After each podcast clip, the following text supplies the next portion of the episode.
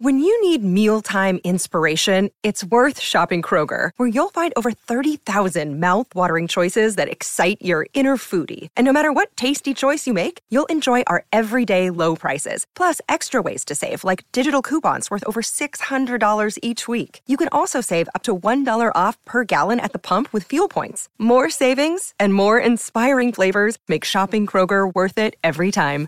Kroger, fresh for everyone. Fuel restrictions apply.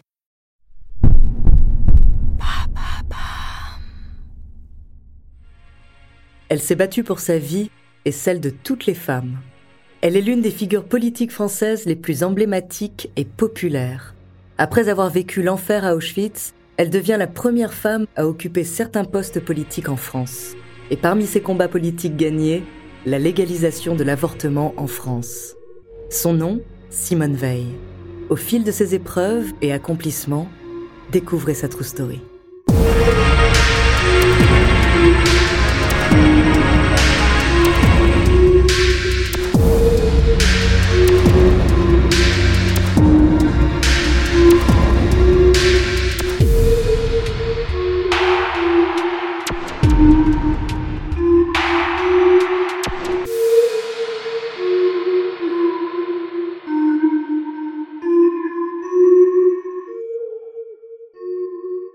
Bonjour, ici Andrea Brusque, bienvenue dans True Story.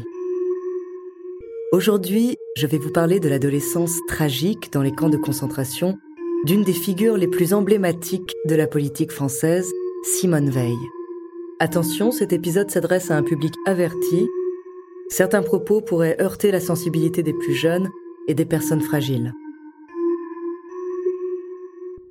Tout le monde a déjà entendu parler de Simone Veil. Pourtant, Connaissez-vous réellement son histoire? Retour sur son parcours incroyable et inspirant. Simone Jacob est née le 13 juillet 1927 à Nice, dans une famille juive non religieuse, incroyablement cultivée et amoureuse de la France. Elle est la cadette de quatre enfants. La jeune fille entretient une relation fusionnelle avec sa maman Yvonne. Mais la Seconde Guerre mondiale va lui faire vivre une adolescence tragique. Après l'offensive allemande de 1940, André Jacob, le père de Simone, architecte, se voit retirer le droit d'exercer son métier. Le sud de la France, sous occupation italienne, représente un refuge pour les juifs français.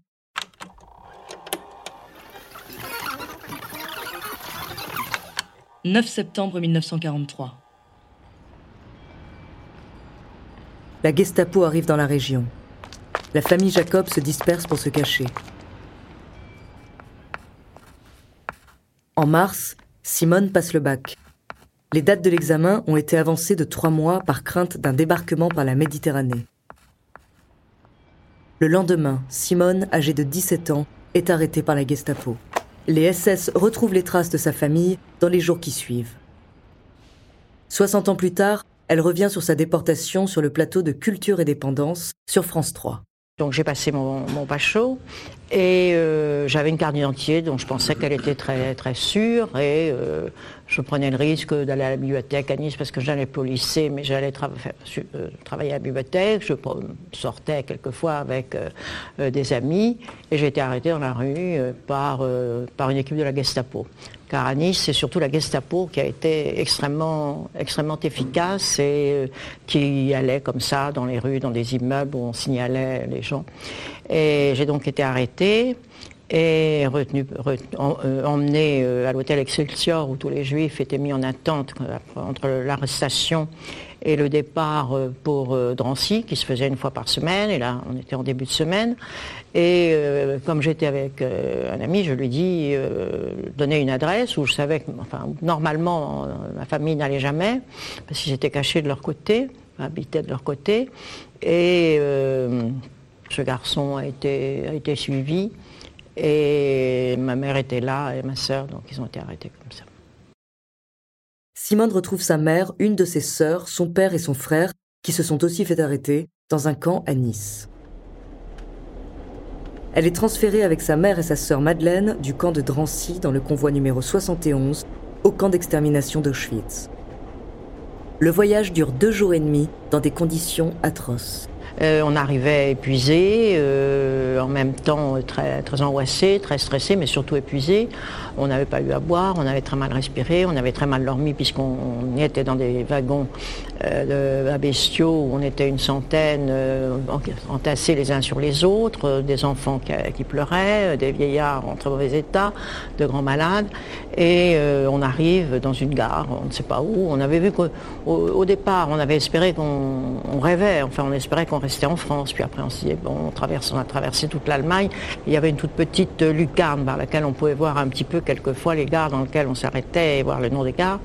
Et puis, euh, on a franchi, je me souviens, quand on a passé euh, euh, Francfort, enfin, Francfort sur le Der, et on est on s'est dit, bon, ben, là, on est aux confins hein, de, l'Est. Enfin, on s'est dit, est-ce qu'on est en Allemagne ou en Pologne? D'ailleurs, Auschwitz était plus ou moins annexé, cette partie de la Pologne était plus ou moins annexée. Dans le convoi, elles ont prévu de quoi se ravitailler. Mais avec la soif, il leur est impossible d'avaler quoi que ce soit.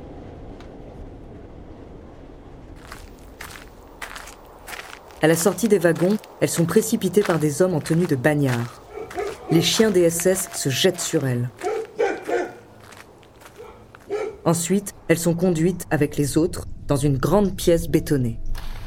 Là, on leur demande leurs bijoux et leurs vêtements. Sur les conseils d'un prisonnier, Simone prétend avoir plus de 18 ans. C'est ce mensonge qui lui évite l'extermination. Suite à l'hiver et une épidémie de typhus, le camp n'est pas très plein.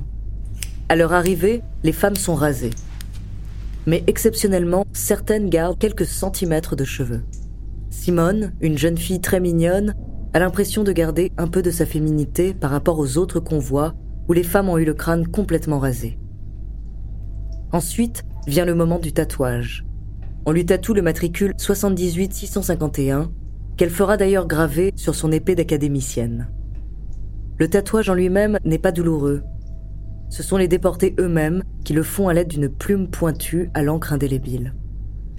C'est ainsi qu'est signée leur perte d'identité. Simone est condamnée au travail forcé. Ses missions décharger des camions de pierre et porter des sacs de ciment.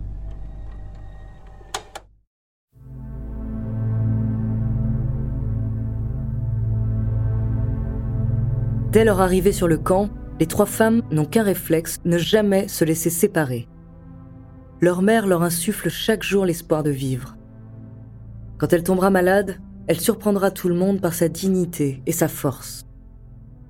Le docteur Mengele fait souvent des patrouilles dans le camp pour sélectionner ceux qui doivent vivre, mourir ou prendre part à ces expériences médicales. Au début, les déportés sont emmenés en quarantaine, c'est-à-dire enfermés dans des petites salles en briques pour les briser physiquement et moralement en quelques semaines. Le but étant soi-disant de s'adapter, ou plutôt supporter les coups, la maltraitance arbitraire et le manque de nourriture. Les rares rescapés rejoignent ensuite le reste des déportés pour s'épuiser aux travaux de terrassement et tenter de survivre dans les baraques insalubres. La vie sur le camp est atroce. Les déportés dorment tête bêche dans des petits espaces. Le matin, ils se nourrissent d'une eau noirâtre qu'ils appellent le thé, sûrement pour se rassurer. Le midi, elles se contentent d'un bol de soupe qu'elles se partagent à trois. Et le soir, un morceau de pain avec une espèce de confiture ou de rondelles de saucisson. Les femmes sont seulement vêtues d'une tenue de bagnard très légère.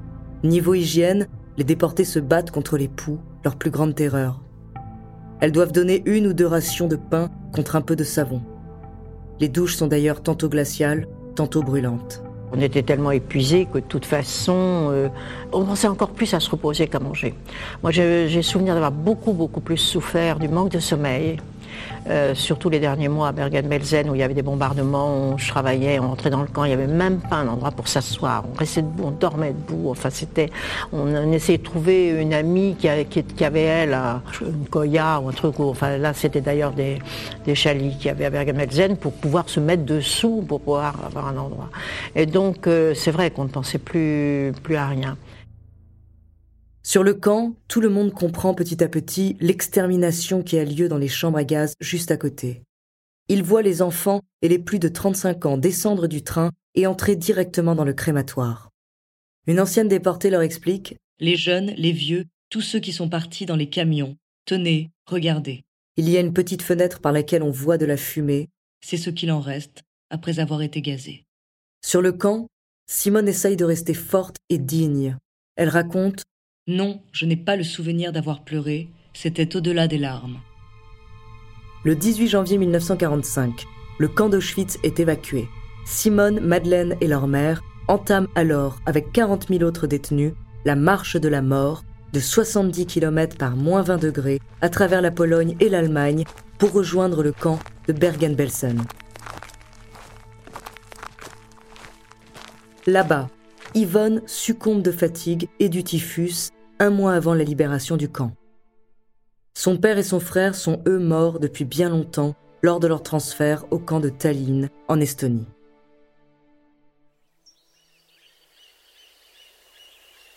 Au mois d'août 1945, Simone passe quelque temps dans une maison de repos en Suisse. Là, elle se refait une santé. Les deux sœurs reviennent en France le 23 mai 1945, soulagées, mais à jamais marquées par leur vie dans les camps. À son retour, Simone choisit de faire taire ses souvenirs de déportation. Elle reviendra à Auschwitz des années plus tard avec ses petits-enfants qui voulaient en connaître plus sur son passé.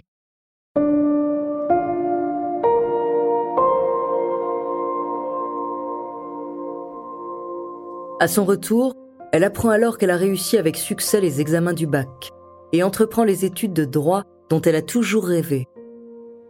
En parallèle, elle entre au Nouvel Institut d'études politiques. À l'âge de 19 ans, elle y rencontre Antoine Veil, tout juste démobilisé. Il est issu d'une famille qui rappelle à Simone la sienne. Antoine et Simone se marient le 16 octobre 1946.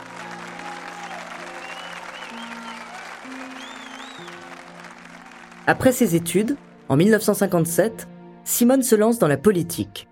Elle sera la première femme à occuper un certain nombre de postes politiques et sera surtout celle qui portera la loi pour la légalisation de l'interruption volontaire de grossesse, l'IVG.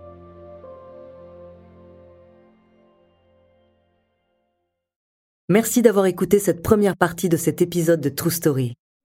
Après sa survie dans les camps, la semaine prochaine, nous découvrirons le combat politique de Simone Veil, qui a fait d'elle l'une des personnalités françaises les plus emblématiques. En attendant, n'hésitez pas à nous faire part d'histoires que vous aimeriez entendre. Nous nous ferons un plaisir de les découvrir. Vous pouvez retrouver tous nos épisodes sur Podinstall, Apple, Spotify, Castbox, Deezer, Sibel et Magellan. À la semaine prochaine.